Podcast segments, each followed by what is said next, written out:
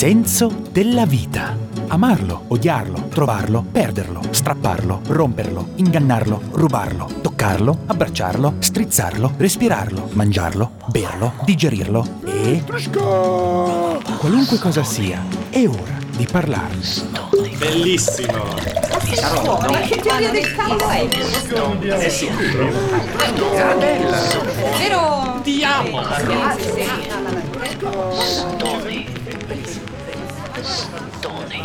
Episodio Blood Drop. Marcus Zoner incontra Gabriele Marangoni, musicista e compositore, figura eclettica nel panorama della musica contemporanea. Dopo una formazione accademica presso i conservatori di musica di Milano e Lugano e presso l'Università di Torino, si dedica alla sperimentazione musicale. La sua attività artistica si divide tra i concerti solisti mediante l'uso del più contemporaneo degli strumenti acustici, l'accordion, e le produzioni teatrali per le quali scrive ed esegue le musiche di scena. È fondatore di Pushkunst, piattaforma indipendente per l'arte contemporanea, e crede che il suono sia un distillato della coscienza umana. Gabriele Cappuccetto Rosso. Chi è? Ma Cappuccetto Rosso penso sia l'incarnazione di tutti noi. Nonostante nella fiaba venga visto come una fanciulla, come una bambina o come una donna, se vogliamo pensarla, è solamente una rappresentazione di uno stato d'animo, di una situazione, di un momento di scelta che coinvolge tutti gli esseri umani che decidono di intraprendere un percorso.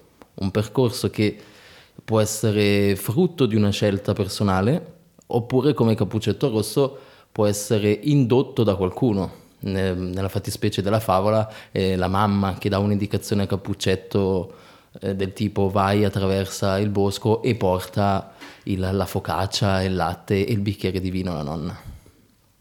E questo percorso che ci riguarda tutti è un po' quello che ci porta a perderci. Credo che per tutti noi sia indispensabile perderci in, uh, a un certo punto della nostra vita. Cappuccetto Rosso va verso il lupo. Il lupo è come suo scopo finale e chiaramente si potrebbe dire che Cappuccetto Rosso è una vittima perché viene mangiata dal lupo, ma in verità lo cerca anche. Se guardiamo bene eh, avrebbe la possibilità di correre via, mentre il lupo è come se le desse appuntamento a casa della nonna. Perché Cappuccetto Rosso non corre via, non fugge dal lupo?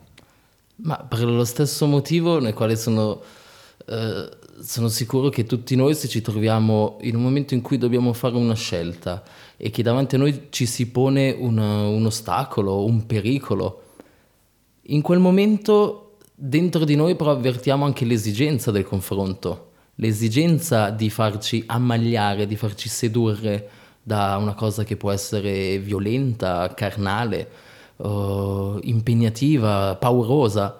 Però questo fascino l'abbiamo sempre subito come genere umano. Cioè la verità è che noi dobbiamo andarci e basta. E questo è il nostro destino, se siamo sinceri. Chiaramente è duro di ammettere che il nostro destino è di essere mangiati, però se si guarda in eh, senso figurativo, in fondo quel farsi mangiare è qualcosa di molto bello, anche molto importante. Non c'è dentro solo la morte, ma c'è anche la completezza della vita, un, come una vita che si consuma, una vita che sta succedendo attraverso questa cosa qui.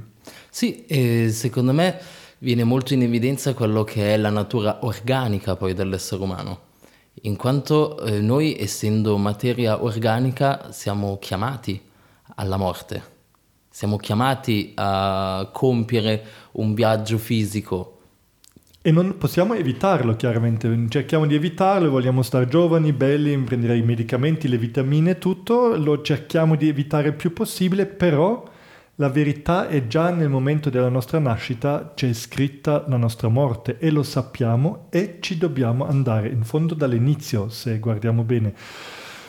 Adesso con Cappuccetto Rosso sta succedendo un processo molto interessante, molto importante questo processo è come una trasformazione, direi, da bambina a ragazza, cioè arriva con l'arrivo del lupo l'elemento di donna a qualcuno che prima è stato bambina, aveva soltanto l'elemento di bambina, adesso diventa donna.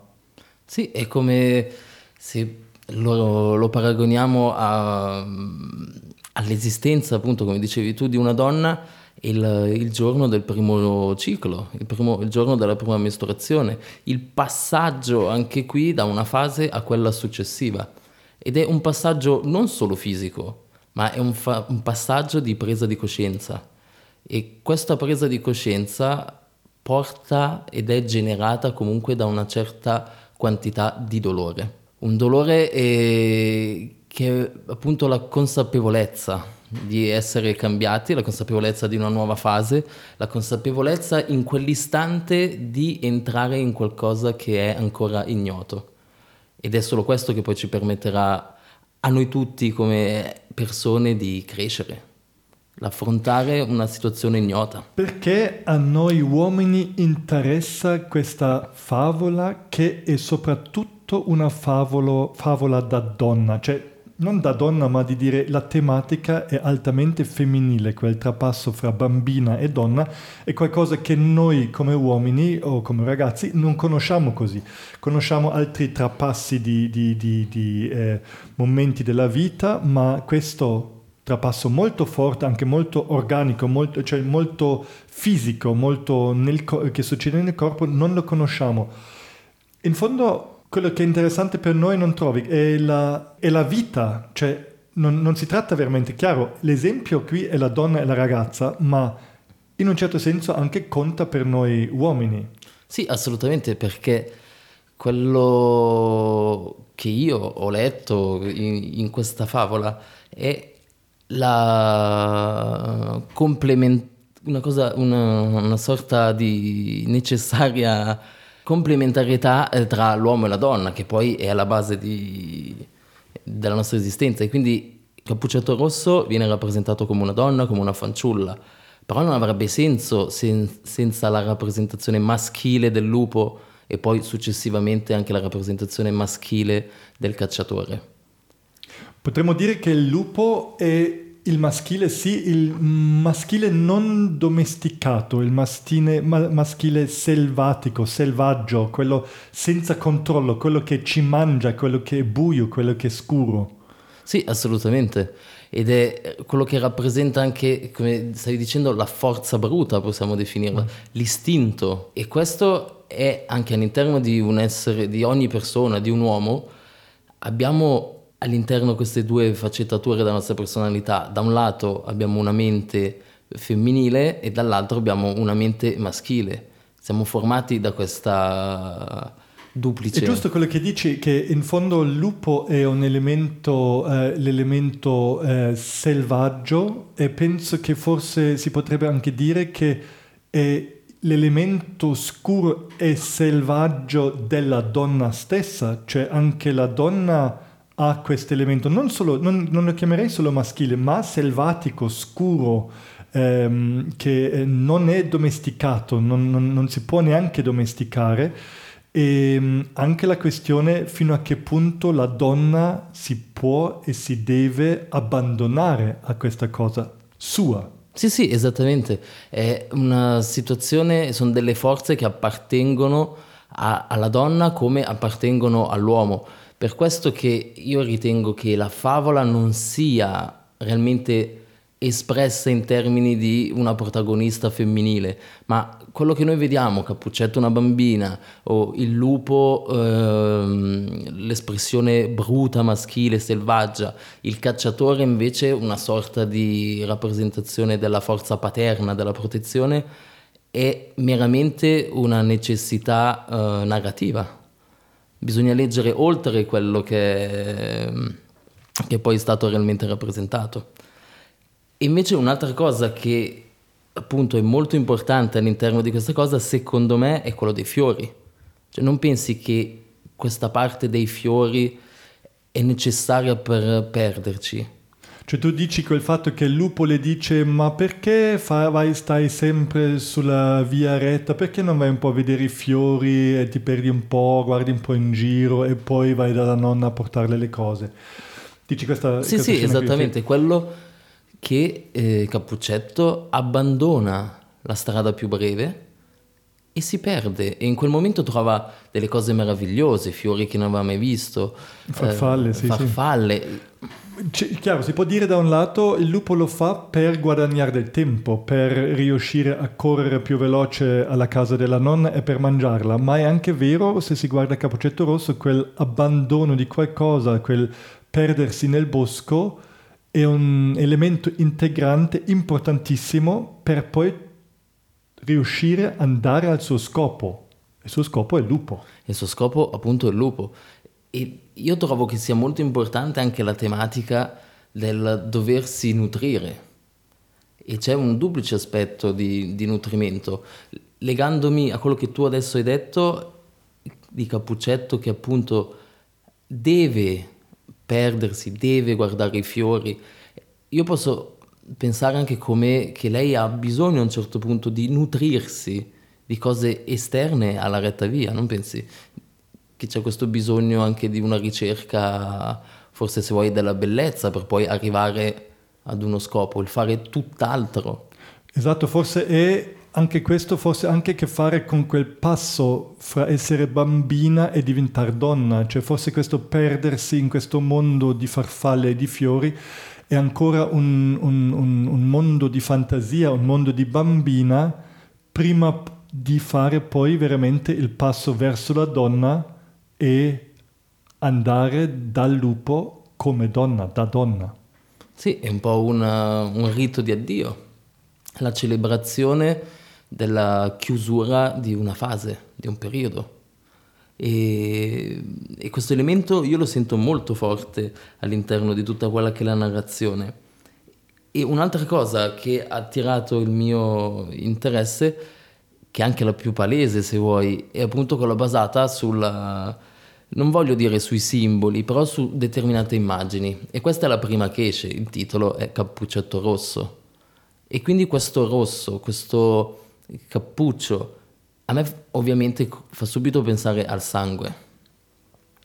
E anche qui io vedo eh, diversi aspetti di sangue, che non è solamente il sangue del lupo che divora la nonna o divora Cappuccetto o del cacciatore che taglia la pancia, ma sangue come un qualcosa di intimo, sangue come un'energia che abbiamo dentro, una cosa che va alimentata, che è sempre in movimento.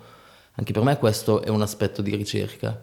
Tu non pensi che questo sangue sia veramente la vena, questo rosso sia veramente il cuore pulsante delle tematiche? Sì, assolutamente. Io penso, assolutamente, non penso, appunto, lo penso in senso, nel senso molto più grande molto più forte che solo semplicemente dire c'entra con la mestruazione, la prima mestruazione. Penso che è una- un'idea un po' veloce. un- chiaro, forse sarà così, sarà anche così, ma appunto, come dici tu, il sangue è il- il- l'elemento in fondo che racchiude tutto che il diventare donna, l'essere mangiato, poi appunto il lupo che poi gli viene tagliato la pancia, il sangue, la vita, il mischiarsi del sangue anche, eh, penso che sono elementi, forse, forse l'elemento subconscio più forte di tutta la, di tutta la favola. Sì. Ehm, se guardiamo il lupo per un momento, il lupo sì è un... abbiamo detto che potrebbe essere il maschio, l'elemento maschile, eh, si può abbinare con questa cosa qui, però io ho anche molto il sentimento che noi tutti siamo molto vicini a un lupo, cioè non solo che io mi sento lupo, ma, ma di dire che il lupo in fondo è una figura molto dolce perché lui vede questa bambina e si innamora questa- in questa bambina, la vede, è dolcissima, è bellissima e lui la vuole mangiare, cioè quel voler mangiare questa bambina, questa bellezza, questo- questa cosa più bella che c'è nel mondo, perché non c'è niente di più bello, non esiste niente di più bello nel mondo che questo, no? Una, Mhm. una fanciulla, una, una- ecco, lui si innamora in questa donna, in questa bambina, in questa fanciulla che cresce, che è ancora pura, Forse anche lì il, il fattore della vergine conta, anche se non, non mi interessa più di quel tanto, ma diciamo vergine nel senso simbolico che è pura, che, che, che è innocente in un certo senso. E, e, penso che lui rispetti molto questa cosa. Sì, e, ma anche per quello lei conta così tanto per lui, perché è, praticamente lui mangia la purezza totale, cioè il bambino che è neanche una donna, non, non, è che fa l'amore con una donna, mangia una donna, fa tutte queste cose, ma proprio la purezza, la bellezza assoluta in un certo senso. E in questo noi uomini eh, trovo, o, o, persone, non solo uomini maschi, ma persone, siamo molto vicini a un lupo perché anche noi vediamo la bellezza, vediamo le cose belle e li vogliamo inghiottire. Cioè, in un sen- senso stupido, lo shopping è quello. Mm-hmm. Vediamo le cose belle che ci piacciono, che ci fanno piacere e noi li compriamo, li dobbiamo avere, possedere, inghiottire. In fondo è quello che fa il lupo, no? Deve possedere, inghiottire la bellezza che vede e la, la, la bellezza assoluta e in quel senso è anche un personaggio, una figura tragica perché fa questa cosa, inghiotte quello che ama, quello che adora, lo possiede e poi si risveglia con la pancia piena di sassi pesanti e muore di quelli. Sì. E, e questa sua tenerezza è anche espressa proprio nella trama narrativa della favola perché il lupo non mangia subito cappuccetto rosso, cosa che avrebbe potuto fare benissimo. Il lupo è il lupo, un animale pieno di energia, pieno di forza, è grande, vive in quel bosco, è la sua casa, è, è il suo habitat naturale. E invece poi Cappuccetto arriva, questa piccola bambina che entra. Dici, la potrebbe mangiare subito? Poteva mangiarla subito, gli saltava addosso da dietro, oppa, e se l'era mangiata. Invece no, perché prima la segue, prima la guarda, poi si avvicina e le parla come prima cosa. Sono in fondo classiche, i classici elementi dell'innamoramento. Esattamente. E le fa vedere, dicendole di prendere l'altra strada, fa una delle cose che tutti noi facciamo quando ci innamoriamo all'altra persona. Le facciamo vedere il mondo con occhi diversi.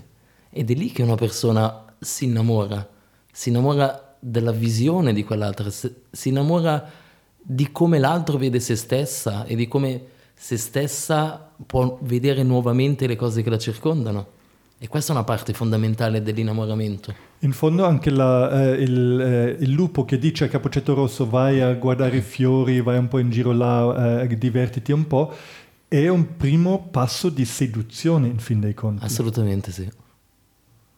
Seduzione di un lupo innamorato perché non è una seduzione fine a se stessa che il lupo si mette lì di fianco e dice ah guarda io come sono forte, sai una cosa da macio, non è questo che fa, perché il lupo è innamorato. Si mette sul livello della bambina, cioè guarda bene la ragazza, vede cosa lei ha bisogno, vede cosa le piacerebbe, le fa quel dono diciamo di questi fiori, di questo mondo qui, per poi portarla dove lui la vuole avere. Sì. Dopo però mangia la nonna. Mangia la nonna perché per avere la, la giovinezza, per avere la bellezza, ha bisogno di rompere il legame, ha bisogno di far fuori quello che è un ostacolo. Quello che è un ostacolo perché in fondo Cappuccetto Rosso è protetto, la ragazza è protetta dal potere di sua mamma e di sua nonna, che in fondo è sua mamma solo una generazione più in là. Cioè questa protezione esiste finché è in vita, finché in fondo questa nonna vive, Cappuccetto Rosso non può morire, non gli può succedere niente. Anche per quello, in verità, il lupo non la mangia già nel bosco, perché c'è la nonna. In un certo son- senso questa nonna veglia su di lei. Mm. E questa poi è la ragione che il lupo la deve mangiare prima per spezzare questo potere, questa, questa protezione che la nonna dà a Cappuccetto sì. Rosso. Poi la mangiata e mm, da bambino, eh, quando ho sentito la favola per, per, la prima volta, mi sono sempre detto ma avere tutta una nonna nella pancia e poi in più ancora mangiare Cappuccetto mhm. Rosso, però come funziona? Com'è? Ehm, si vede proprio che ha tanta fame lui. Sì, E poi io me lo immagino molto romantico, devo dire che ho una visione romanticissima di questo lupo. E questo lupo è tanto che vaga per questo bosco e cerca, cerca o la bellezza, cerca di innamorarsi, perché la nonna sapeva già dov'era, però non l'ha mai mangiata prima, l'ha sempre lasciata lì perché non era prima di tutto ciò che cercava e poi non interessava, lui non voleva andare lì, saziarsi, far fuori la nonna, quindi la lasciava lì, non aveva nessun interesse nei confronti, perché cercava qualcos'altro, cercava appunto la bellezza e di innamorarsi. E al momento in cui lui si innamora e la nonna diventa un ostacolo, diventa un qualcosa da rompere, da tagliare, allora lui fa tutto quello che è necessario fare, come facciamo tutti noi. Quando siamo innamorati siamo pronti a fare qualsiasi cosa. E la cosa incredibile è che comunque anche che facciamo di tutto per innamorarci. Chiaro. Cioè non solo ci innamoriamo e poi siamo come vittime di questo, ma anche facciamo già prima di tutto per innamorarci. Persino lui si sarà un po' anche innamorato della nonna. Mm. Questo forse è un pensiero da ancora fare, perché per poterla mangiare comunque qualcosa deve essere successo prima. Non è che eh, se la mangia via così tanto per. Secondo me anche lì lui avrà stabilito un tipo di relazione con lei. Comunque, ehm, Capuccetto Rosso eh, ha la stessa DNA della nonna, comunque in parte, Sì. cioè la stessa famiglia. Qualcosa che ama in Capuccetto Rosso anche la nonna lo deve avere. Sì, questo senz'altro. E adesso da questa immagine che mi hai dato, che, sulla quale non avevo mai pensato, me ne, me ne è uscita un- anche un- una nuova riflessione, che è come che il lupo poi mangia Cappuccetto anche per fermare la bellezza di Cappuccetto in- nella giovinezza. Lui arriva e vede la nonna, vede come sarà Cappuccetto, che come dicevi tu hanno lo stesso DNA, quindi ci sarà la somiglianza nel fare, nei gesti, nella- nel volto. In fondo la nonna è Capuccetto Rosso solo un po' più tardi. Esattamente. E quindi lui, mangiando sia la nonna che poi Cappuccetto, ferma dentro di sé, come se facesse una Polaroid, ferma in quell'istante le due proiezioni di Cappuccetto, nel presente e nel, e nel futuro. E la cosa che anche mi sembra interessante, sulla quale bisognerebbe riflettere, è perché la mamma poi non entra in questa situazione. Ma penso che mh, la mamma non entra perché in un certo senso non c'entra veramente, perché la nonna è già la mamma, cioè è come se la nonna fosse la mamma. Penso che non, questa distinzione per la favola, nel senso per la favola anche per i bambini, non è così importante, non è importante se, se è la mamma o se è la nonna, è importante che, che il- l'energia materna, che in questo Ah, caso sì, dà guarda. la nonna, ma è l'elemento della mamma in fondo, cioè come se la nonna fosse la mamma, secondo me. Abbiamo ancora eh, l'ultimo elemento forse della- delle- dei, dei personaggi, l'ultimo ultimo elemento interessante, quello del padre. Sì, del cacciatore. E qui sarò sincero, all'interno della fiaba è il personaggio che meno mi interessa e al quale meno mi sono affezionato. Infatti, vabbè, è stata poi un'aggiunta dei, dei fratelli Grimm successivamente. Perché non so, è comunque un rapporto di odio-amore, perché lui compie un'azione che è necessaria ed è assolutamente fondamentale, ossia quella di aprire la pancia, dà la rinascita, porta poi quello che è un lieto fine, quello che è una speranza. Però in questo momento è come se, anche in questo momento di mia riflessione particolare su questo lavoro, su questa fiaba, è come se rompesse la magia, è come il necessario, è come il giusto che bisogna fare. È chiaro, eh, capisco anche che ti rompe un po' le scatole, però ehm, non possiamo lasciarlo senza, nel senso che comunque è una favola per bambini e è una storia per bambini in fondo di un'iniziazione ed è importante che i bambini seguono questa iniziazione, che fanno questo viaggio insieme e che anche questo viaggio viene risolto. È molto importante che arrivano di nuovo a un punto dove questo cacciatore permette la rinascita attraverso un taglio cesario di Capuccetto Rosso e anche della nonna chiaramente, ma penso che è molto molto molto importante e forse l'azione più fondamentale questa qui della favola perché è questo che ci permette tutto il resto. Se non ci fosse quello, la favola non sarebbe solo triste, ma sarebbe impossibile perché non può esistere un'inizia- un'iniziazione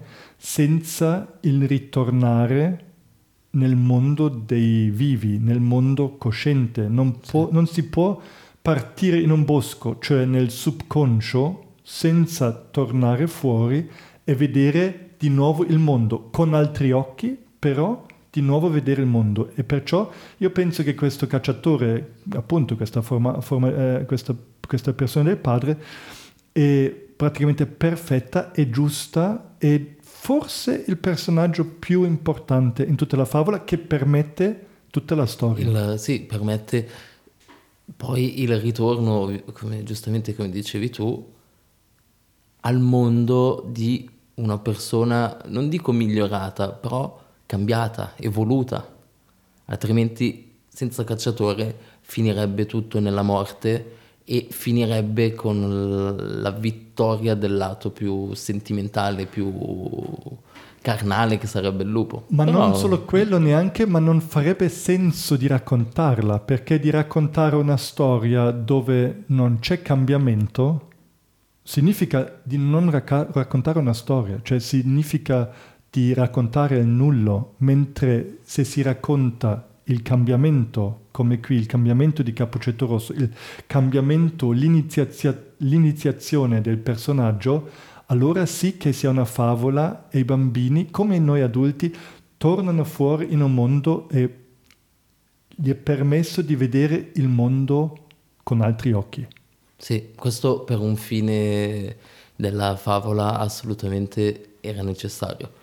Però a volte magari è anche bello gustarsi solo il passaggio senza pensare ad una fine, ad una rinascita. E per quello anche fare questo lavoro su Capocetto Rosso eh, permet- che ci permettiamo di fare questi performance, questi spettacoli corti dove non dobbiamo sempre risolvere tutto, sempre arrivare a una fine, sempre, eh, sempre finire bene o finire male, ma finire ma possiamo guardare e proprio andare dentro nei temi che ci interessano e, che, che, e di lavorarli fuori anche solo 15-20 minuti per poi lasciarli anche aperti e non chiuderli come la favola lo deve fare.